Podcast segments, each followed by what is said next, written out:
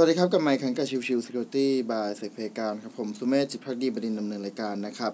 episode นี้เป็น episode ของวันจันทร์ ซึ่งก็คือเรื่องของ Soft Skill Day นะครับ โดยวันนี้ผมหยิบยกตัวของบทความจากทางกรุงศรี .com นะครับ พูดถึงเรื่อง 5 แรงผลักดันที่พาเราไปถึงเป้าหมายเร็วกว่าเดิม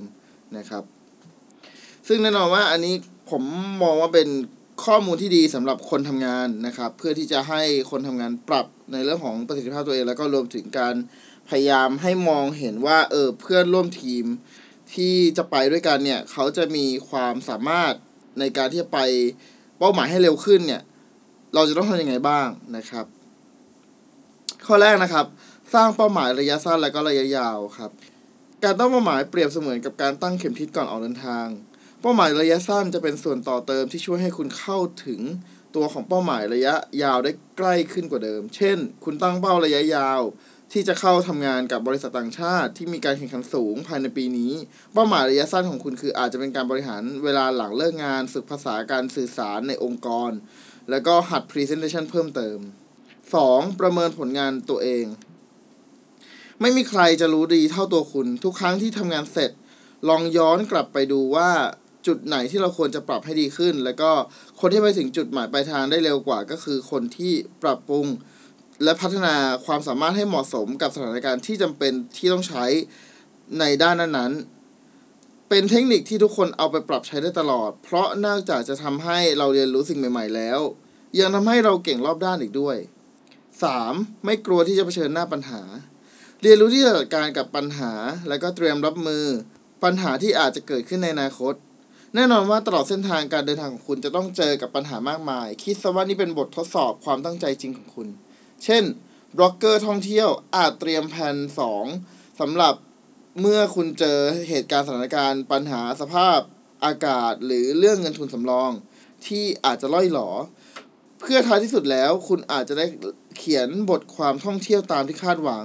เป้าหมายที่ชัดเจนจะนำพาไปสู่ตำแหน่งที่ดีที่สุด มองไปที่จุดเป้าหมายแล้วอย่าย่อท้อ ก้าวผ่านมันไปให้ได้ 4. เติมพลังคิดบวก การคิดบวกนอกจากจะเป็นความสามารถเฉพาะตัวแล้ว ยังเป็นผู้อยู่เบื้องหลังความสำเร็จ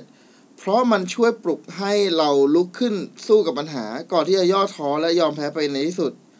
ยิ่งคุณสามารถเสริมสร้างความคิดแนวบวกให้กับตัวเองได้มากขึ้นเท่าไหร่ ก็จะยิ่งเพิ่มความมั่นใจและก็ผลักดัน ให้คุณก้าวต่อไปอย่างมั่นคงมากขึ้นเท่านั้น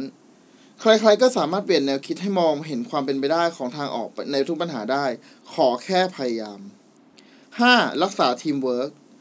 คนที่ประสบความสำเร็จหลายคนไม่ได้ก้าวมาถึงจุดนี้ได้เพียงลำพัง ถ้าปราศจากครอบครัวที่คอยสนับสนุนทีมงานที่ดี หรือหุ้นส่วนที่คอยให้เป็นคำปรึกษา หากคุณอยากจะประสบความสำเร็จ การพัฒนาทีมของคุณให้เก่งไปพร้อม ๆ กัน คือหัวใจหลัก ยิ่งสำหรับคนที่เป็นหัวหน้าหรือมีธุรกิจเป็นของตัวเองควรให้ความสำคัญกับจุดนี้อย่างมาก เพราะการเป็นผู้นำที่ดีเริ่มต้นจากการเป็นเพื่อนร่วมงานที่ดี คนที่เป็นผู้นำจะเคารพและช่วยเหลือให้คำแนะนำแก่ลูกทีม ในหลายเคล็ดลับความสำเร็จจากเพื่อนร่วมงาน ซึ่งในส่วนเคล็ดลับตรงส่วนนั้น เราสามารถนำมาปรับใช้ได้เช่นกัน เพราะเมื่อเราประสบความสำเร็จแล้วทีมงานก็จะประสบความสำเร็จได้ด้วยเช่นกัน โอเคก็ episode นี้ประมาณนี้นะครับสั้นๆนะครับสำหรับในเรื่องของ 5 แรงผลักดันที่จะนำให้ไปถึงเป้าหมายได้เร็วกว่าเดิมนะครับ ซึ่งในส่วนตัวผมคิดว่าถ้าทั้งทีมนะครับเห็นในตัวของ 5 แรงผลักดันนี้ไปในเป้าหมายเดียวกัน ก็จะยิ่งทำให้ทีมเนี่ยแข็งแกร่งมากขึ้น แล้วก็ทำงานได้อย่างเร็วมากขึ้นนั่นเองนะครับโอเค episode นี้ประมาณนี้นะครับ ขอบคุณทุกๆท่านที่เข้ามาติดตามแล้วพบกันใหม่สำหรับวันนี้ลากันไปก่อนสวัสดีครับ